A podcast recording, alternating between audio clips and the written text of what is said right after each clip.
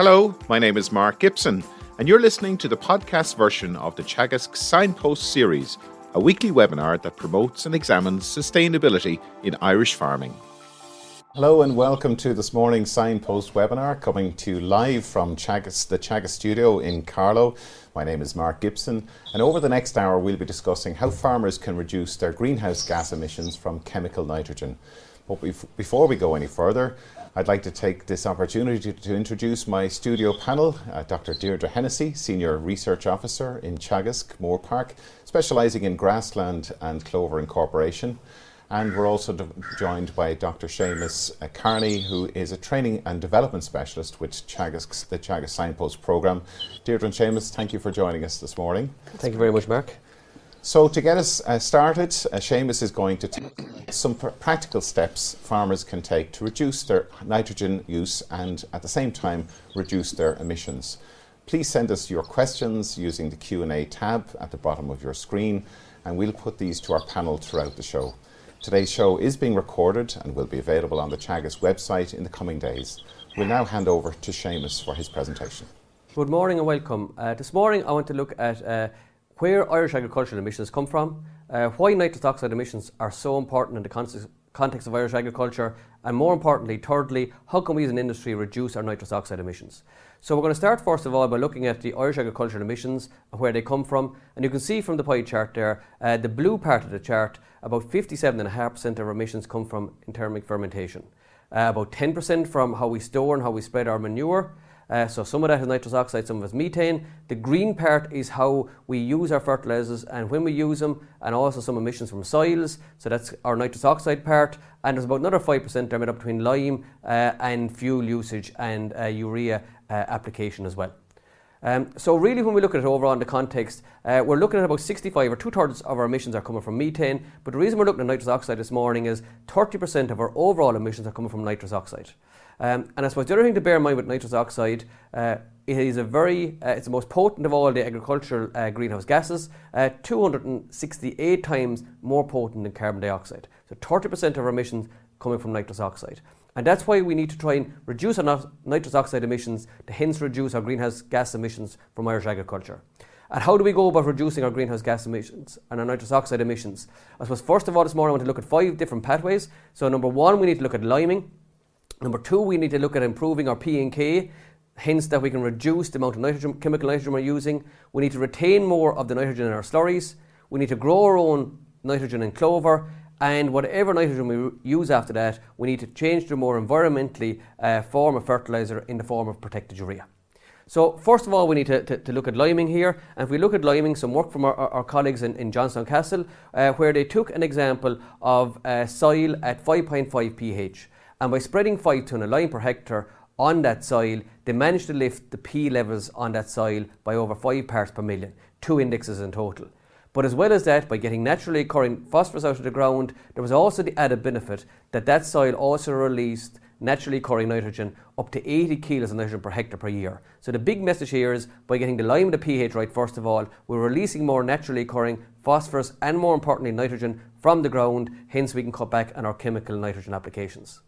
Secondly, by building P and K levels, it helps to get more use of the nitrogen we sprayed on our farms. So if we look at it here, first of all, look at the graph, uh, I suppose the first point is if we have very low P, uh, H, P and K, uh, we're getting very low utilisation out of our nitrogen. If we move to the next point, by getting the lime right, we're getting better utilisation. By improving the lime and the P levels, we're, we're improving our utilisation better. By improving the P and K, we're improving it further again. And really the optimum is getting the lime, P and K. So that's lime over six point two for grassland, six point five for clover, uh, and into index threes and fours for P and K, uh, especially index three for productive farms. And by doing that, we're improving the amount of nitrogen that we can retain from the nitrogen we sprayed and hence reduce the overall amount of chemical nitrogen we need to spread on our farms. Thirdly, we need to retain more of the nitrogen from our slurry, again to cut back on the amount of chemical nitrogen we're using at farm level. So if we look at it here, first of all, we have a splash plate, uh, and this is kind of common over a decade ago on all farms, all slurry was spread by splash plate, and by going spreading a splash plate in the summer, we're only retaining about three units of nitrogen per thousand gallons, because we're losing a lot of it to volatilisation and to the sun actually uh, reducing the amount of utilisation we're getting from our slurries. So by moving the splash plate to the springtime, we're doubling the amount of nitrogen we're retaining in our slurry. But really, the ultimate and, and the gold standard is to move our slurries from splash plate in the summer to moving it in the spring, and ultimately trying to get our slurry spread by low emission slurry spreading. And by doing that, we're tripling the recovery of the nitrogen in that slurry. So by tripling the nitrogen we recover in the slurry, we're able to cut down on our chemical nitrogen that we use. Fourthly, we need to grow our own nitrogen, and by doing this, by getting our clover right on farms, so by getting the lime, pea and K right, we can incorporate clover into our farms. And this is just some work showing uh, the amount of clover in swards. Uh, this was work done by colleagues in Teagasc Moorepark, where they were spreading one hundred fifty kilos nitrogen per hectare per year. And you can see starting off at the start of the year that the clover levels are low. Once we hit April and weather starts warming up, the clover starts to take off and replace chemical nitrogen on these farms. And by getting the clover right on farms, we can replace up to one hundred to one hundred twenty kilos of nitrogen per hectare per year, again cutting down on the amount of chemical nitrogen we're using. But it's important that the, the, the clover ground is grazed tight in its first year to leave sundown to the, to, the, to, to, the, to the base of the plant, and also that we need to get more than twenty percent clover to really get the nitrogen benefits from these clover swards. The fifth way we can try and reduce our nitrous oxide emissions is by moving our fertiliser to more environmentally friendly fertilisers. And if we look at it here from the graph, C A N is the most, um, the most nitrous oxide of all our fertilisers. And if we compare it versus urea or protected urea, which are seventy percent lower in the amount of nitrous oxide emissions that they give off compared to C A N. So I suppose really we need to move away from urea as well, because there's ammonia in urea. We have a national ceiling for ammonia, which we've been in breach of for the last while. So really the big message here is we need to replace urea with protected urea to reduce ammonia, and we need to reduce, replace our C A N with protected urea to reduce our greenhouse gas emissions. And if we look at uh, C A N and protected urea, Uh, every five uh, tonne of C A N is the same as three tonne of protected urea. So the same amount of nitrogen, physical nitrogen in each of the scenarios, but by moving from C A N to protected urea, uh, so from five tonne of C A N to three tonne of protected urea, at current prices we can save farmers one thousand euro for every five tonne of C A N and move to three tonne of protected urea, and by moving every five tonne of C A N to three tonne of protected urea, uh, we can save the equivalent of emissions of almost a dairy cow, zero point nine of a dairy cow, or one and a half suckler cows. So really our summary from this morning, what we're trying to say is we re need to reduce our chemical nitrogen first of all by getting our soil pH right, by getting our P and K levels right, by recovering more nitrogen in our slurry, by spreading it in the spring with low emissions, by growing our own nitrogen through clover. And any further nitrogen we use after that, we need to start moving from C A N to protected urea type products. And really when we look at it here, uh, reducing our chemical nitrogen by twenty-five percent uh, can give a reduction of greenhouse gas emissions on intensively stocked farms by in the region of four or five percent in greenhouse gas emissions. Where if we move from one hundred percent C A N to one hundred percent protected urea, we can deliver reductions of between seven and eight percent in greenhouse gas emission reduction at farm level. So thank you very much for your attention, and we'll now take any questions in the Q and A. And thanks, Seamus, for that presentation. Really compelling case for that shift from uh, urea to protected urea. Just a reminder to use the Q and A tab at the bottom of your screen if you'd like to ask us any questions. And uh, this session is being recorded. So, Seamus, thanks for joining us back here uh, on the panel. Thank you very um, much, Mark. And um, Seamus, just to start out, I mean, what, in your view, are, is, is the greatest, has the greatest effect in reducing greenhouse gases emissions on farms? Is it changing from C A N to protected urea, or reducing fertiliser use uh, from f by twenty percent on farms? Yeah, excellent question, Mark. And look, I suppose the, the big one is supposed to reduce our emissions. We haven't any big silver bullet, but I suppose protected urea is the closest thing we have, as I'd say, to a bronze bullet, the biggest technology we have to reduce emissions. So really, Mark, I suppose the big, the big shift you want to make first of all is to move from C A N to protected urea, and also from urea to protected urea to reduce our ammonia. But by moving from C A N to protected urea, you're really bringing your, your nitrous oxide emissions down by, uh, by down to about a quarter of what they would be. So that is definitely a starting point. After that, then, Mark, we work on trying to reduce the overall amount of nitrogen we use at, at farm level. And you mentioned in your presentation, uh, you know, lime, phosphorus, potash, and, and clover as, as ways of reducing the chemical nitrogen. Could could you place these in I items in, in order of importance? Yeah, I suppose the, the first building block, Mark, is lime. Okay, and if we look at grassland soils in Ireland, about fifty percent of the productive soils in Ireland now are low in lime. So that's the first thing, first of all, to release nit the nitrogen and the phosphorus as we're talking. Then the second part after that is to get the P and the K levels right. Uh, by getting those right, we get better use of our nitrogen, and we can cut down our chemical nitrogen use. And really then, when all those are in place, you can start putting in your clover in at that stage, because clover needs over six point five pH, Uh, it needs index three for P, index three for K. So then the clover comes in as the, the third part of that step, mm-hmm. and that's when you start fixing nitrogen, uh, or really start growing your own nitrogen to reduce your overall chemical nitrogen. Deirdre, if I could turn to you, uh, you know, the government has set uh, fairly ambitious tar- targets to reduce the amount of chemical nitrogen u- being used by farmers. What can farmers do now to, to prepare, prepare for this low nitrogen future?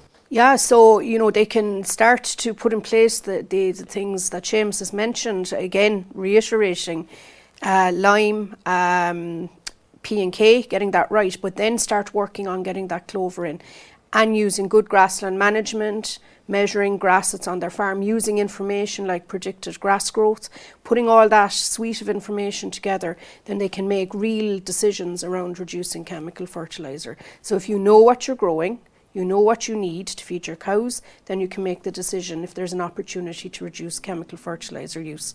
So clover will automatically give you uh, um, a really good opportunity through fixation. But if we, I- if you're managing your grass and you know your demand, your feed supply and so on, even in a grass-only system or part of the farm, you can make that decision about reducing chemical fertiliser use. And there's big opportunities in the summer.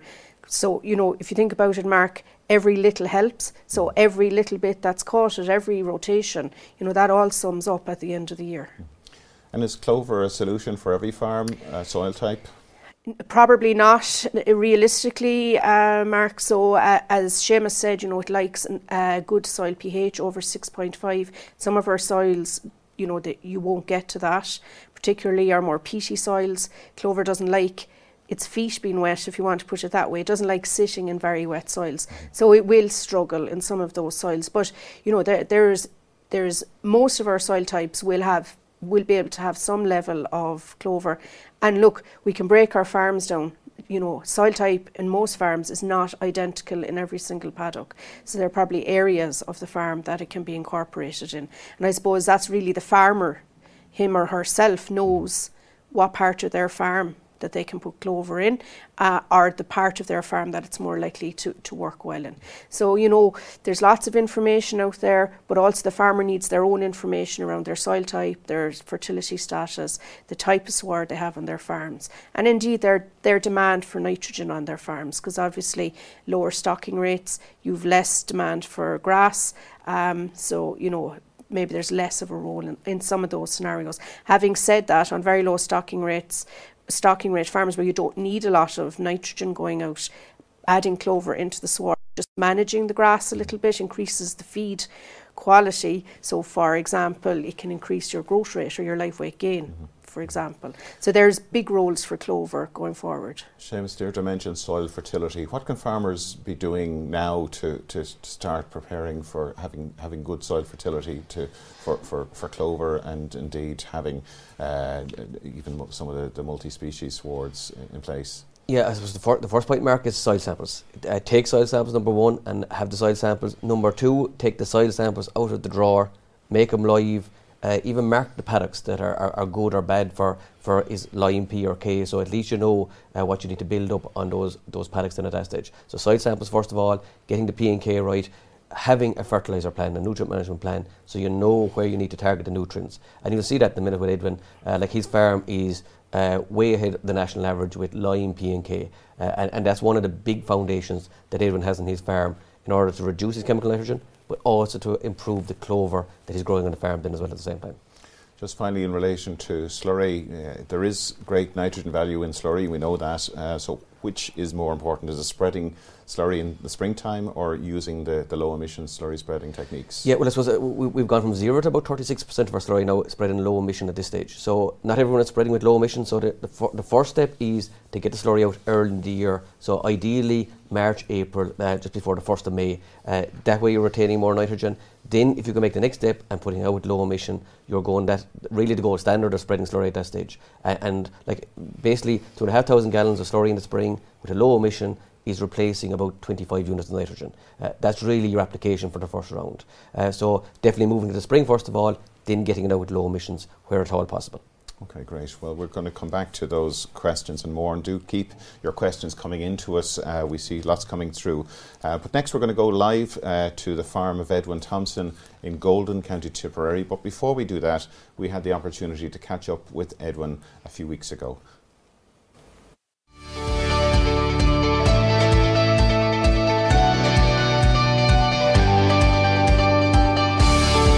My name is Edwin Thompson. I'm farming here in Golden, County Tipperary. I'm currently milking one hundred fifty-eight cows on a milking platform of one hundred forty acres. We also rear the heifers here on the farm. It's a family-run farm, um, so I'm farming here with my parents, and we've one labour unit employed full-time as well. I'm married to my wife Diane. We have three kids who are also interested in farming, and they give a hand when they can.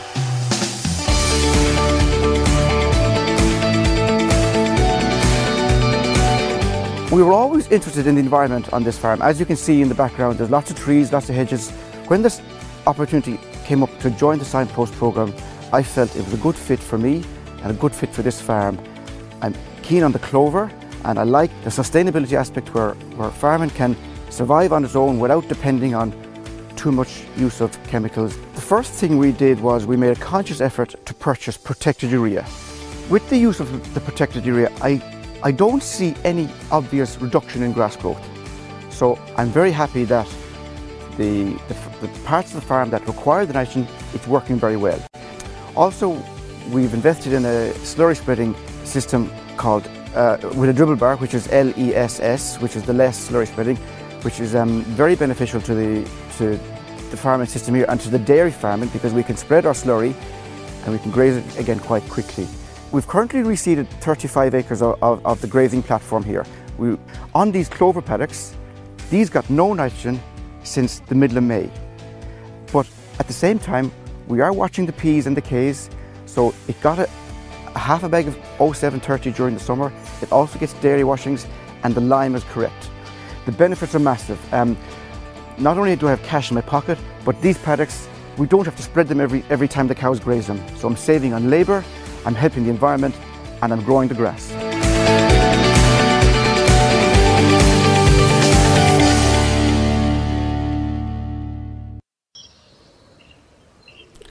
Now we now join Shane O'Hanlon, Teagasc Signpost Advisor, and Edwin Thompson, who's a dairy farmer in Golden, County Tipperary. Good morning, Shane and Edwin. How are you today? Good morning, Mark. Good morning, Mark. Yes, Mark. So I'm joined here with Edwin Thompson, Um, a dairy signpost farmer um, in Golden, County Tipperary. And behind us you can see Edwin's cows are actually grazing a reseeded paddock with grass and clover that was reseeded this year.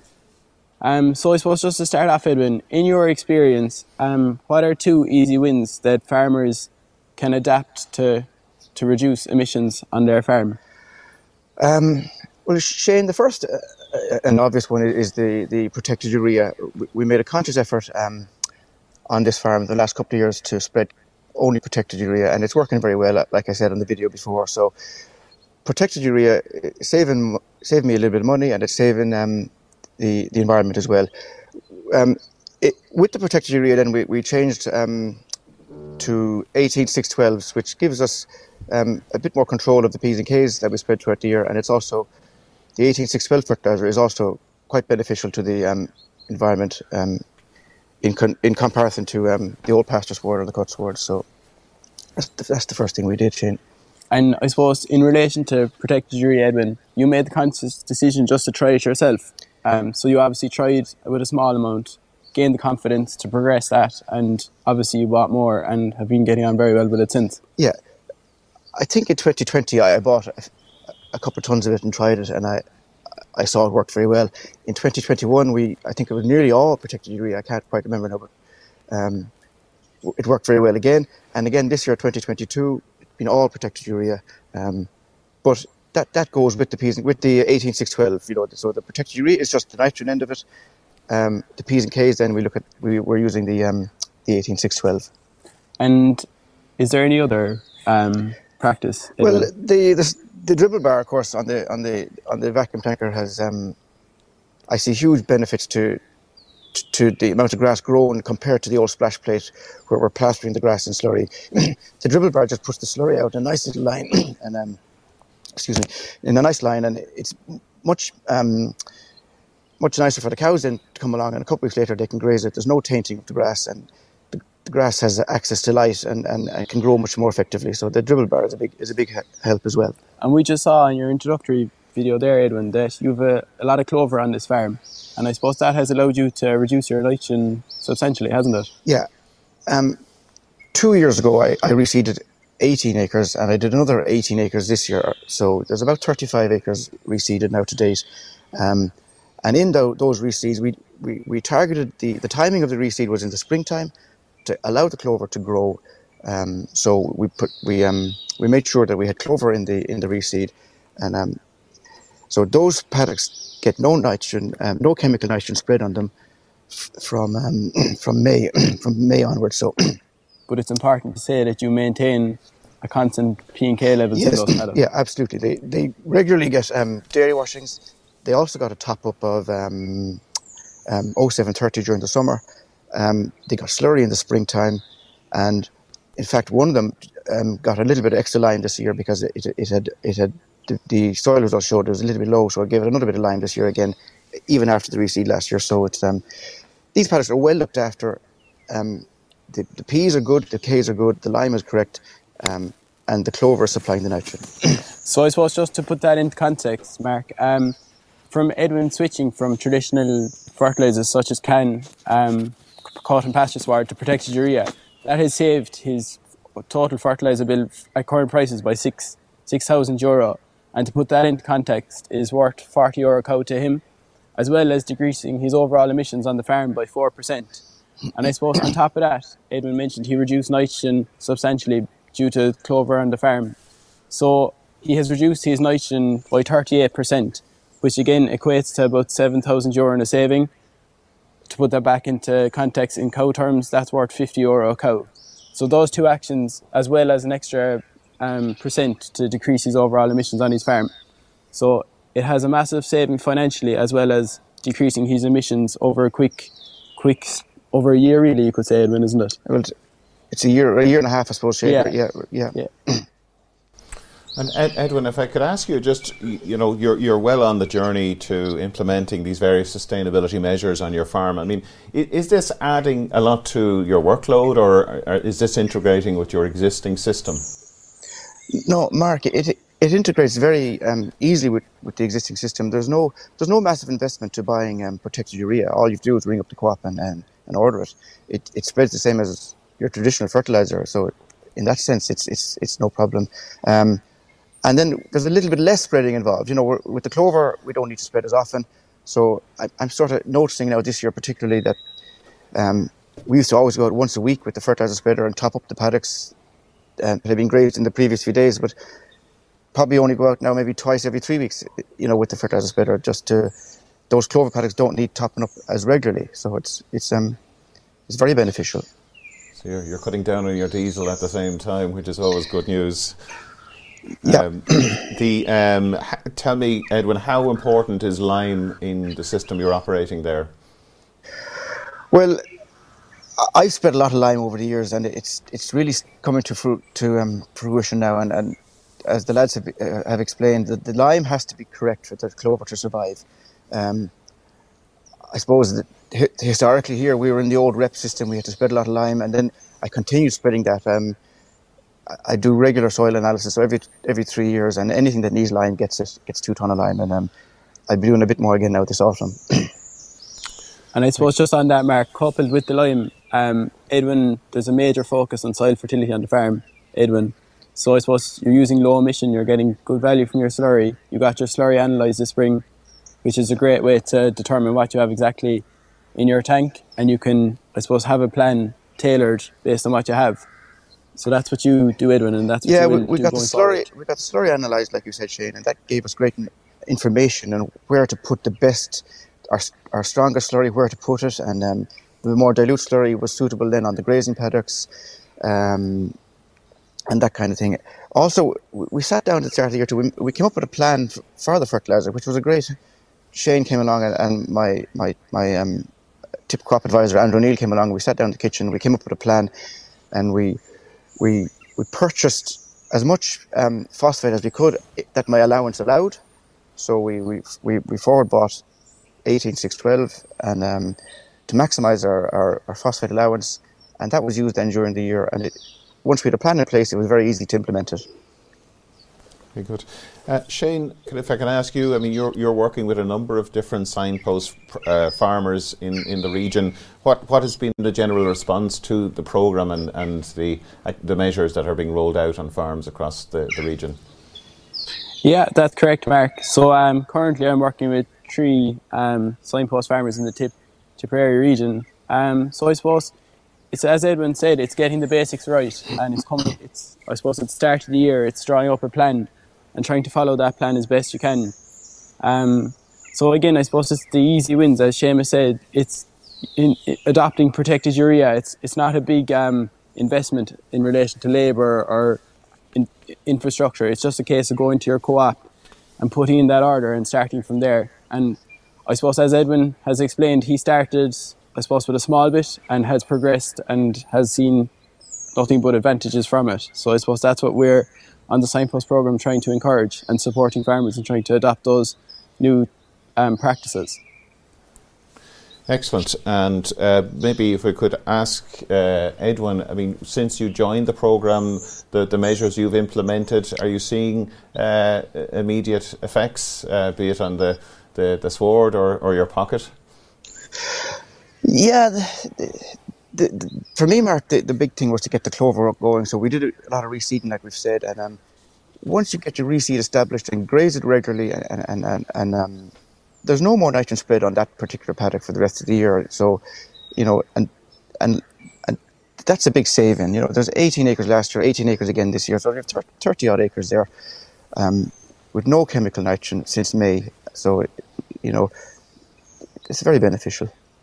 Right, okay, thanks, thanks, uh, um, Edwin and uh, Shane. We're going to just broaden the discussion here to include our, our panel here in, in studio as well, and uh, we have some questions coming in as well for, for you, uh, uh, Edwin and, and Shane. But uh, Deirdre, if I could turn to you, there's a question coming in relation to the, uh, the bloat issue that can sometimes be associated with clover establishment. Are, are there any concerns that we should have around that? Yeah, Mark, so like bloat is a is a concern in cl- in clover systems. I suppose it's probably a bigger concern, you know, in the in the scenario that Edwin is in, where he, he's, you know, uh, converting the farm, we'll call it, to a clover system. So, you know, he's moving between clover and no clover paddocks, and I suppose a bit more of an increased risk there. So I suppose firstly, the thing about bloat is, what, what is bloat? bloat? So it's a build-up of froth basically in the rumen, uh, and a build-up that traps the gases that the cow is normally belching out, um, and that causes the bloat. But, you know, there's lots of things we can do that are relatively straightforward uh, in terms of minimising the the uh, the risk of bloat. So, you know, uh, things like watching post-grazing sward heights. That means, you know, your cows aren't being underfed. They're not going to be hungry going into a clover paddock. They're not going to gorge on the clover. So clover, cows do show a preference when they go into the paddock to, to graze the clover first. It's very low dry matter. There isn't a lot of fibre in it. Um, and that's what results in that in that froth building up in the rumen. Keep some fibre into the cow, so it could be a bit of concentrate. Um, if if you're in kind of a perfect storm situation where you have like wet or weather or low dry matter material that the cows are eating. So at the moment, dry matters are fairly low in, in pastures. We've had a good bit of rain, um, but swards are quite lush uh, still, so dry matter is relatively low. Uh, so the things you need to do in that kind of scenario is make sure the cows are not underfed or not hungry going into the paddock. So don't be grazing too tight, as in don't be going below four centimetres. If you are, that means the cows haven't enough in their rumen basically going into the new break. Uh, you can give them a smaller break for a couple of hours, put up a strip wire, and after two or three hours move that. But by doing that, you're forcing them to eat the grass as well as the clover, so they're getting some fibre into the rumen. This time of the year, there's probably a bit of concentrate going in as well. Make sure that's available. Um, And then, you know, once once they have some fibre in the rumen, uh, you can take down that strip wire and they can work away grazing on the paddock for the rest of the day, and they'll be fine. You can use bloat oil as well if if if, if there's a fear or a risk of, uh, uh, of bloat, put some bloat oil in the water uh, the day before and while they're in the paddock. This is a little bit in the rumen, because having oil in the rumen mm-hmm. helps to um, break down that mm. break down that foam. And for a farmer, it, it sounds it, you need to be informed before you make that decision to yeah. in, increase the amount of clover in your swards. How, how should farmers go about uh, you know, educating themselves on that? Yeah, so we actually have some guidelines on the Teagasc website, um, just a few steps around bloat management. Um, we have a little booklet that we published earlier in the year, and there's a there's a there's a section on that again, bloat management. But talk to your advisor, talk to um, you know, other farmers who have good experience with mm-hmm. clover, and I suppose it's just a little bit about being aware. Um, Yes, clover, uh, bloat is a potential risk, but you know, in, in a well-managed system, it's not a significant significant risk. You know, if a farmer's watching his post-grazing sward heights, he's making sure his cows are well fed and that there's some fibre in the diet, um, it's easy to manage. So this time of year, Deirdre, when, when farmers are trying to stretch grass, they'd be probably putting in a bit of silage. Yeah. There's, there's, there's probably maybe three or four kilos of meal going in. Yeah. That would be help. What big, big help, is put Seamus. Up, put up two fences, one what they're going to eat for that twelve hour period, but give them a smaller break for the first couple of hours just to make them eat the grass with the clover, to try and dilute the amount of clover they can take in yeah, at any one time. Yeah, yeah if you're uh, worried, but if the, if they're eating silage and a bit of concentrate, there's there's going to be fibre in the rumen. And would you let the cows go out at their, their own pace in the parlour, or leave them out to herd together? Uh, would that matter? Uh, I would say, Seamus, uh, yeah, it's better to leave them out together, because, you know, if you're leaving them out line by or row by row, you know, the, the cows that hit the paddock first, they're going to have the choice of what's there, and they're going to have more opportunity to, to select the clover. Okay, so, so leave them out all at the one time. Yeah.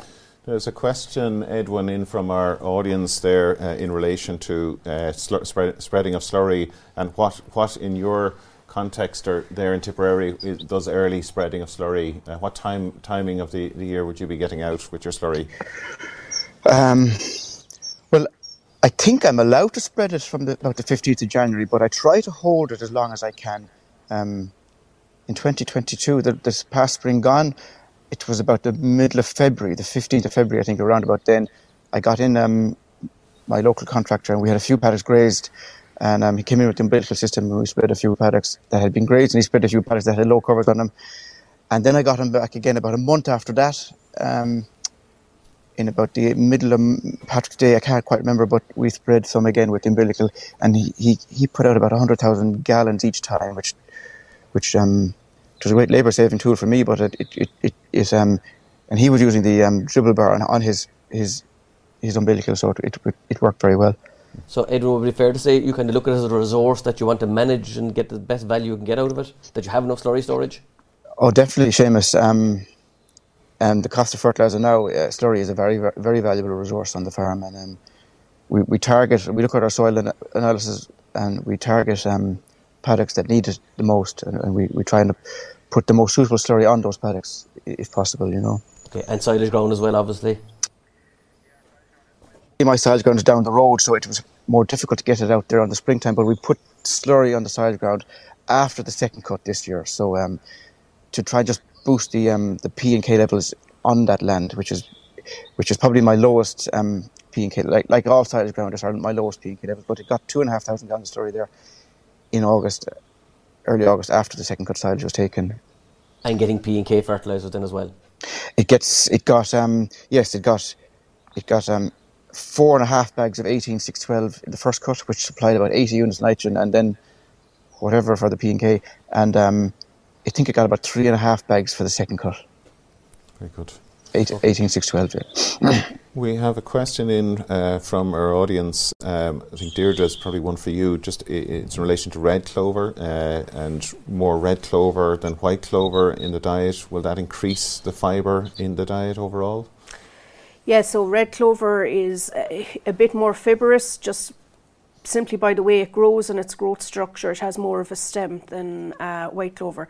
But the problem with red clover, uh, from a grazing point of view, is it's not very persistent. Mm-hmm. The growing point is higher in the sward, and it's more likely to be grazed by the plant, so it won't persist for it won't persist as long as white clover in the sward. But yes, it has a. It would have a higher fibre content. So more silage orientated, Deirdre. Absolutely, Seamus. Yeah, yeah. And, and you know, look, we just need to look at our organic uh, um, colleagues, our organic farmers. You know, they use that as their main protein source in for their winter feed. So mm-hmm. it is very good feed. Getting up uh, to three crops of silage off it during yeah. the year. Yeah, yeah, yeah. yeah. yeah. I wonder, is, is there any experience, Shane? Is there any experience of uh, red clover being sown in, in your, your region? There is, Mark. Um, but I suppose a lot of farmers are like Edwin. They're trying to uh, get. get their soil fertility right and trying to manage, we'll say, white clover in the swards, but definitely red clover has become more popular. And I know Edwin, just from talking to him, he's maybe going to try it next year in an out block, as Deirdre said, a kind of a silage block, just to see how, how that goes. Um, so yeah, I know there has been good uptake, no, in fairness. Yeah, maybe a question to Edwin there. Edwin, lime, do you have a specific time of year, or is it all year round, or when do you spread lime? Um, no, whenever it suits, Seamus, um, it, it can be difficult to get an opportunity.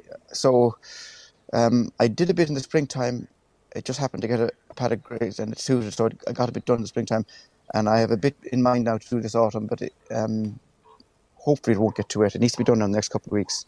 Um, no, so timing, the time of the year wouldn't matter, Seamus. If, if it suits, I'll try and do it, yeah. Okay, so you, you know specific time. I suppose the one thing there, Mark, like credit the farmers, like we hit a forty-year high in lime last year, one point three five million yeah. tonnes.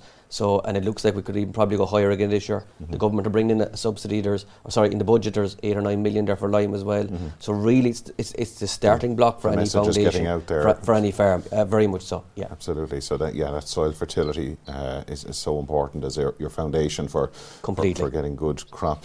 Um, with some questions in relation to uh, multi-species swards, Deirdre.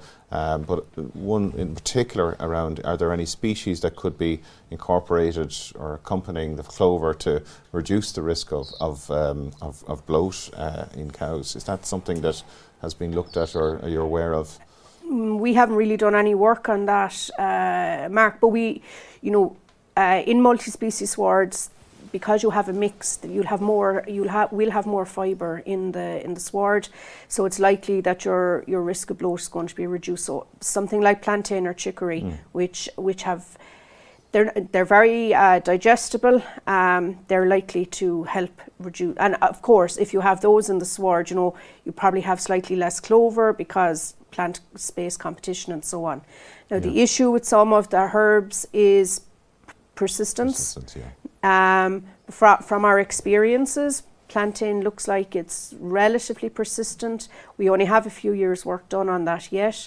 Um, chicory, less so. Um, probably the trampling and so on from, from the cows um, make it less persistent. Gleam seems to do okay under cutting type scenarios, which would be, you know, a lot of the knowledge on multi-species swards is coming, say, from Europe and so on, but a lot of that's the work's been done under cutting rather than grazing, you know, so Teagasc yeah. are doing a lot of work now with grazing herbs.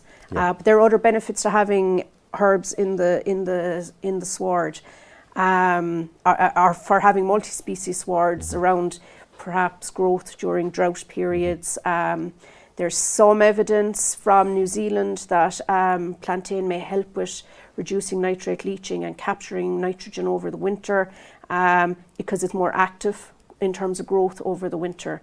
Uh, so look, there's lots of interesting and potentially beneficial um, benefits of multi-species, but I suppose we need to know a little bit more about how they persist in particular in our grazing systems.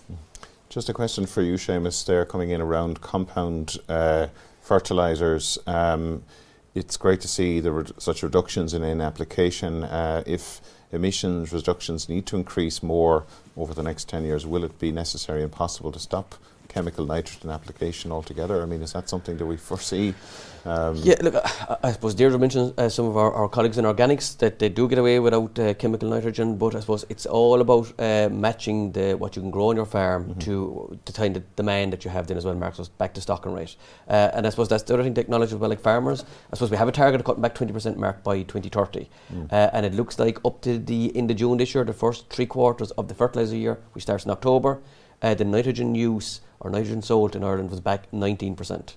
Now, so we're, we're pretty much where we need to be, but the worrying thing is we're back thirty percent in P and K. Mm-hmm. And like for some farmers that are low in soil fertility, maybe a bag of oats of eighteen six twelve might give them the same amount of grass grown as a bag of cut or pasture sward, because you're getting out more P and K uh, automatically by going with the, with the bag. And so that's the thing what Edwin is doing with the eighteen six twelve. He's concentrating the, the, the P and K into a, a shorter amount of spreading periods, and he's opening up more opportunity. That's the other big one as well, to go straight nitrogen in the form of protected urea. Mm-hmm. So he's going to lower emitting eighteen six twelve as a compound, mm-hmm. as he said, lower than, than cut and pasture sward, and he's going for the lower emitting, the protected urea then as well, mm-hmm. uh, versus can. And like what he's doing there is saving them ninety euro a cow. Like for the average farmer, that's nine or ten thousand euro in the year, mm-hmm. for very little extra kind of work we're talking about. Excellent. Okay, so no doubt price has had a, a huge impact on that uh, usage over the last number of years as well. Um, just, just finally, Shane, if I could ask a question coming through there uh, about uh, uh, the farm there. Could could uh, K soil levels be an issue on Edwin's farm going forward while he relies on eighteen six twelve? It's low in K for silage uh, with only a small amount of slurry going out. Would oh seven thirty be a better option? Well, I suppose, Edwin, you're you're kind of focusing your your P and K application early in the year, and on silage ground, you're you're obviously taking your first cut off that, so you have offtake off the ground. In relation to the grazing ground, you're grazing continuously, and you're not over applying too much P and K. Like you're soil sampling regularly as well, so that that would be a good way of monitoring it. Um, I I don't think it's an issue on this farm, Edwin. Hello. We'll, we'll probably do another soil analysis, maybe not this year, but in spring twenty twenty-three or start twenty twenty-four, so we'll see. Um, just keep an eye on it, I suppose. That's all we can do. I suppose, maintain um, it. Then, yeah, yeah, and yeah. I, su- I suppose another remark, like Edwin is using a bit of a small bit of oh seven thirty as well there on, on some ground that needs it. And for some farmers, like I suppose, like really, three fertilisers would nearly do for most grassland farms. So you go eighteen six twelve to get your pea out. You're getting the P in the sixth part. Uh, you go with your um, protected urea if you're straight nitrogen, so you're getting your nitrogen out that way. And if you need to top up, then Mark, on some of the other paddocks with uh, K, you have fifty percent muriated potash, uh, which would get out your K on those paddocks then that need an extra bit of K as well. So like ideally those three fertilisers, they're the cheapest form that you can put together of fertilisers, mm-hmm. and they're the lowest emitting compounds, or sorry, combination that we can come up with as well at the same time. Mm-hmm. A lot of uh, positive uh, remarks coming in here about the, the work that's happening out on uh, Edwin's farm and, and this Teagasc Signpost programme.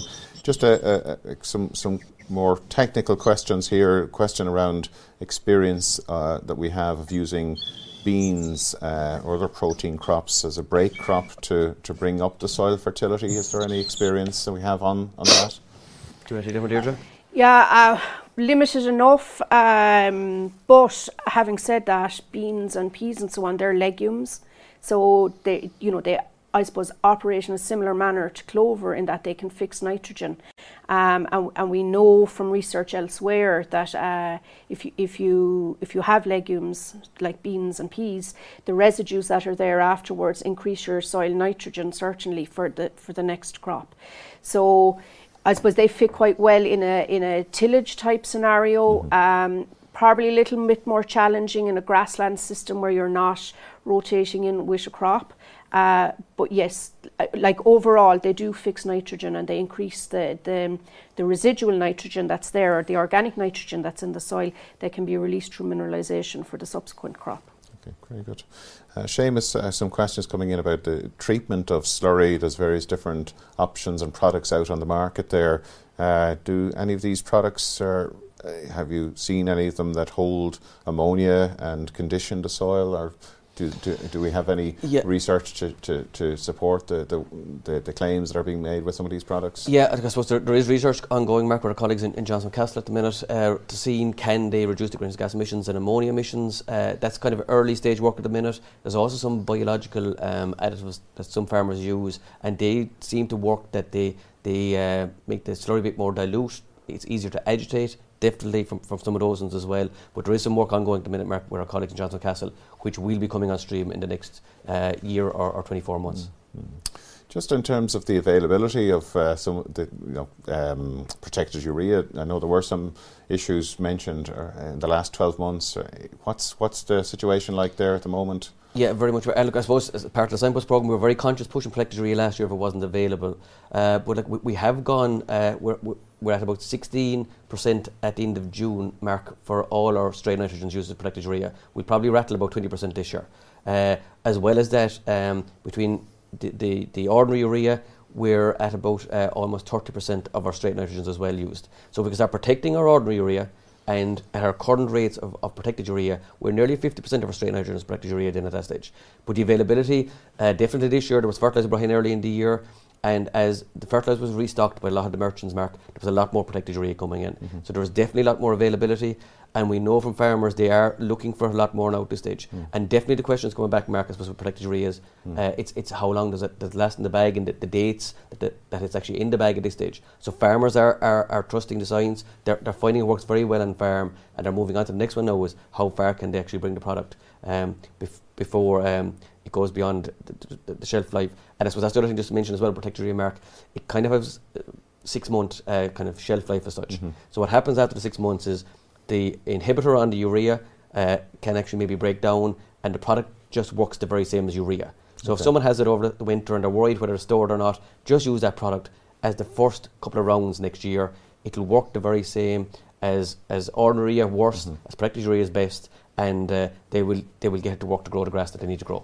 But it's, I suppose, to get the value is really, I suppose it's important to, to get it spread within that window, really, because otherwise uh, you're, you're, uh, absolutely, you're spending Mark, yeah, the extra yeah, yeah. on the, on and the protected and urea. And, and, and, the, and the big advantage of protected urea, it, you, you can use it any time throughout the year. So it works the very same as can, and it'll work at the shoulders of the year the very same as urea, but it's lower on ammonia, and it's also low on greenhouse gas emissions. That's the big, big win, the win-win for farmers. And Ed, Edwin, you were saying to me earlier that, you know, you haven't noticed any difference really between the protected urea and, and your previous uh, fertilisers that you were using. Is that correct? Yeah, that's correct, Mark. I, I honestly can't say that um, I see any reduction in grass growth from changing to protected urea. So, very good. Okay. And, and, and I suppose just just on that, Mark. Um, so Edwin, in fairness, is measuring grass um, and is on pasture base, and we monitor grass growth this year compared to last year, and I suppose using protected urea and reducing his nitrogen has seen no significant um, decrease in grass grown this year compared to twenty-one. Um, it's back about zero point eight of a tonne, but we're putting that down to drought, which, which I think is fair to say we can assume.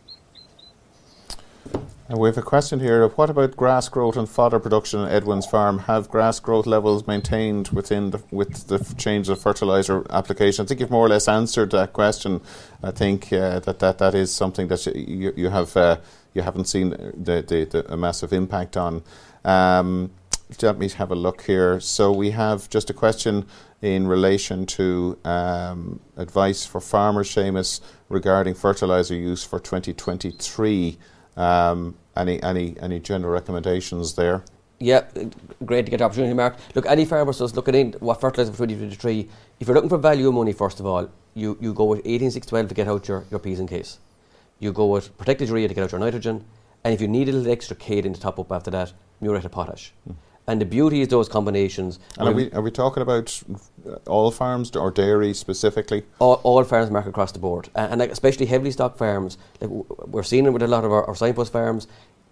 The forty euro Shane mentioned there about changing fertiliser type. We're finding that forty to fifty euro per cow saving across the board on a lot of our more heavily stocked signpost farms. So it's a huge saving. Like on the average, on the average farm, switching fertiliser type alone is about five thousand euro. And I know, Edwin, when, when we did the calculation with yourself, I suppose unfortunately you don't get the fourteen thousand handed to you in a in a in a in a briefcase or anything. But like when we did the calculation with yourself in the last couple of days, Edwin, you, you would feel that your fertiliser bill didn't go up as much maybe as you thought it was going to go up this year with the, with the combination you used. Would that be fair to say?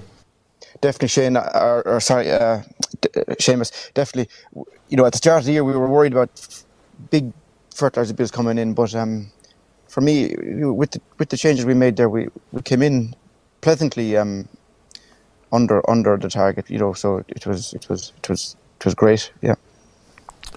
Great. We have a, a question, uh, Deirdre, in relation to the uh, incorporation of clover, maybe in a, an existing sward, and as is, when is the best time to stitch in clover if you don't want to do a complete reseed, and mm. what's the best method? Really good question, Mark. The best time to stitch in is in April, so as early as you can in the year. Mm-hmm. um, and it, you know, it, it works very well. Most of the time, there'll be the odd time it won't work, and you might have to go again, and that's okay. A little bit, of, a little bit of perseverance or stubbornness, you know. So, The best way to put it in, if you can, is so, uh, so f- to have good conditions, first make sure your soil fertility is right. Make sure your sward is uh, good perennial ryegrass sward. So why that's important is if you have an old butty sward, like an old permanent pasture, your clover seed is tiny. It's like the full stop on a page, Mark. Mm. You know, you need mm. to get the seed to mm-hmm. touch the soil. So uh, good perennial ryegrass, low weed content, good soil fertility. Graze off really tight, like down to three and a half centimetres if you can. Absolutely clean out that paddock, and then go in with, if you can, with some kind of a drill like a nine bock or a guttler or something like that, so that you're getting that seed to soil contact. Mm-hmm. But really importantly then, after you've put it in, is how you manage the sward afterwards, because mm-hmm. you'll get the seed to germinate, but you know you, you do have to do a little bit of work to get it to establish. So uh, Edwin mentioned earlier, you know, about looking after that ground for the rest of the year. So reduce your Your, your chemical nitrogen fertilizer, or cut it out if you can for one or two rounds, or for the rest of the year if if that suits your system and you've enough grass growing elsewhere. Uh, so reduce that nitrogen just to give the clover the chance, you know, to capture the light, because I suppose it's important to know that the grass will take up the chemical nitrogen faster than the clover.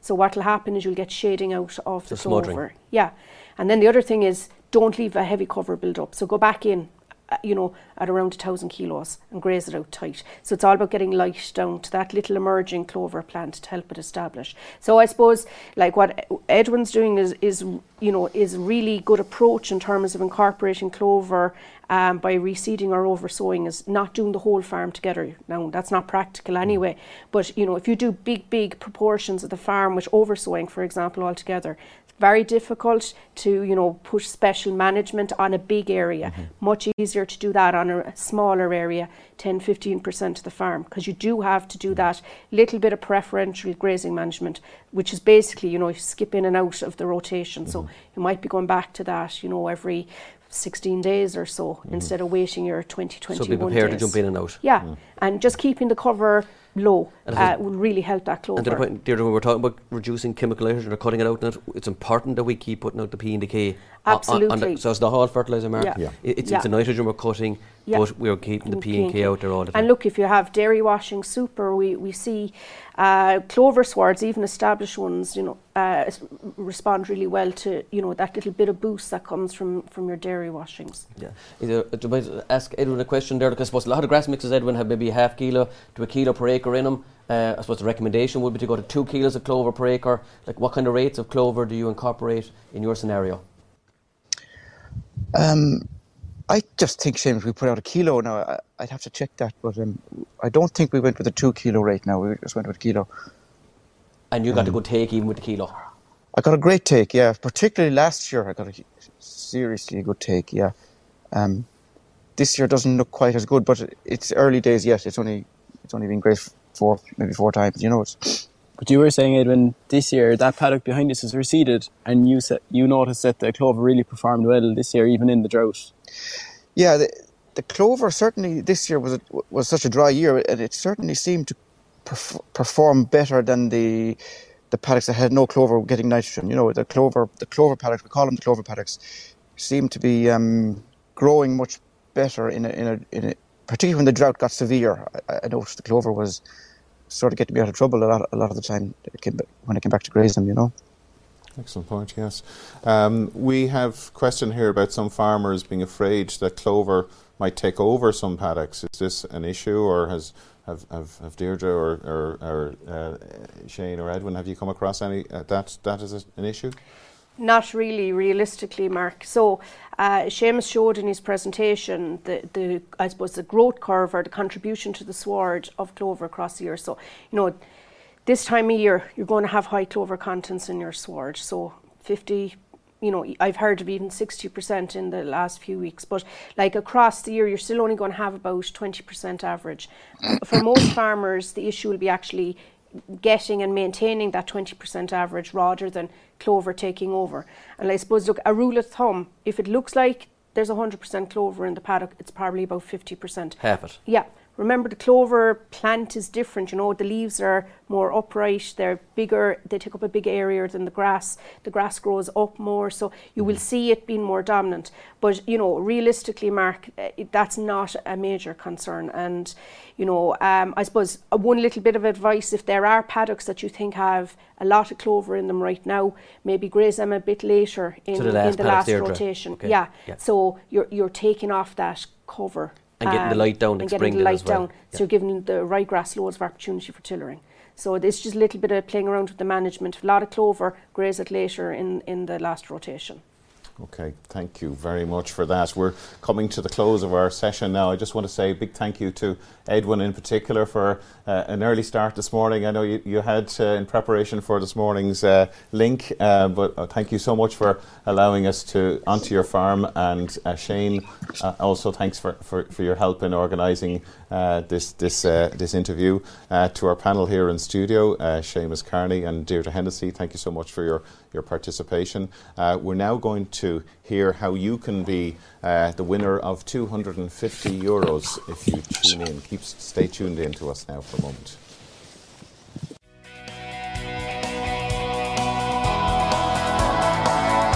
Teagasc are delighted to announce the Signpost Photo Competition. Don't delay. Capture photos of the action you are taking on your farm to reduce emissions and submit them to the Signpost programme to be in with a chance to win two hundred fifty euros. Some of the relevant actions include liming, applying P and K to tillage crops, dosing and vaccinating, weighing animals, milk recording, extending the grazing season, checking your Board B F Farmer Feedback Report, checking your N M P for lime or K needed, and soil sampling. The closing date is the fourteenth of November. To apply, go to www.teagasc.ie backslash signpost. Don't delay, enter today.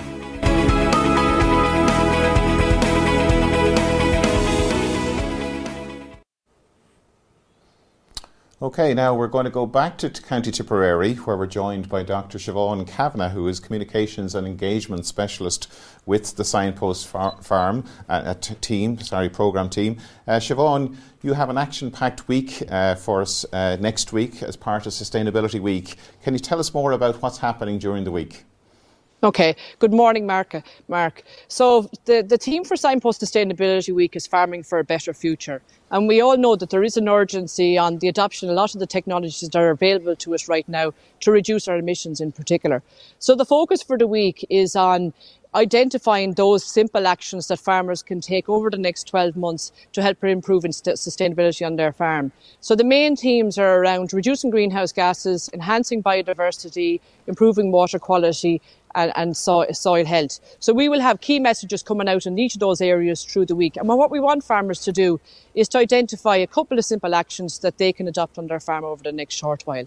In terms of events then, so we have a series of in-person and online events through the week. So our in-person events are four farm walks. There's one in Waterford, Limerick, Galway and Offaly. And we would be encouraging farmers to attend those events to see what the Signpost farmers are doing to improve the sustainability on their farm across the, those major areas, but also to maintain profitability and output. Um, in terms of the, the online events, there's two events of significance in particular next week. One is the, the launch of the National Farm Survey Sustainability Report, which will happen on Monday afternoon, and there's a webinar on that. And then on Friday, the Signpost Demonstration Farm Uh, sustainability results will be issued as well. So it's the first year for, for us to issue sustainability results for these farmers, and it's setting out the baseline year for those. So aside from that then, there's two other things happening. We're launching um, a sustainable fertiliser training programme that's available for rural professionals, and I suppose that is one of our key starting points, is to reduce our emissions from nitrogen. So that's a really important course, and that's in conjunction with Teagasc Connected and I C O S. And then Declan has just mentioned there the, the photo competition that we're also running next week. Great. And where can people find out more about what's happening next week? Okay, well, the, the website, we have a page we- dedicated to it on our own Teagasc website, and that's at www.teagasc.ie forward slash signpost, and there's a specific page in there that all the details for all the events and the activities and the messaging that we'll do throughout the week. And then obviously keep an eye on our social media pages, on Teagasc Daily, and then in the local media we'll have articles and that in the local papers, and also there'll be some local radio interviews as well. So keep an eye on all the channels that we will put out information to to our clients and to, to the rural, rural professionals also. That's great, Siobhan. Thank you so much, and it sounds like there's something there for everybody next week. Absolutely. Thanks, Mark. And that's all we have time for today. My thanks to our speakers and our entire production team. Next week we'll be joined by Professor uh, Frank O'Mara, Director of Teagasc, and Doctor Tom O'Dwyer, who's Head of the Signpost Programme, and they'll be talking about uh, launching the new Signpost Sustainability uh, Reports. So from all the team, we want to say have a good weekend, and thanks for watching. You've been listening to the podcast version of the Teagasc Signpost series, the weekly webinar that promotes and examines sustainability in Irish farming. Don't forget to join us live every Friday morning for our latest webinar. For more, visit teagasc dot I E. And you can also rate, review and subscribe to the Signpost series on Apple Podcasts, Spotify or wherever you get your podcasts from. I'm Mark Gibson, and thanks for listening.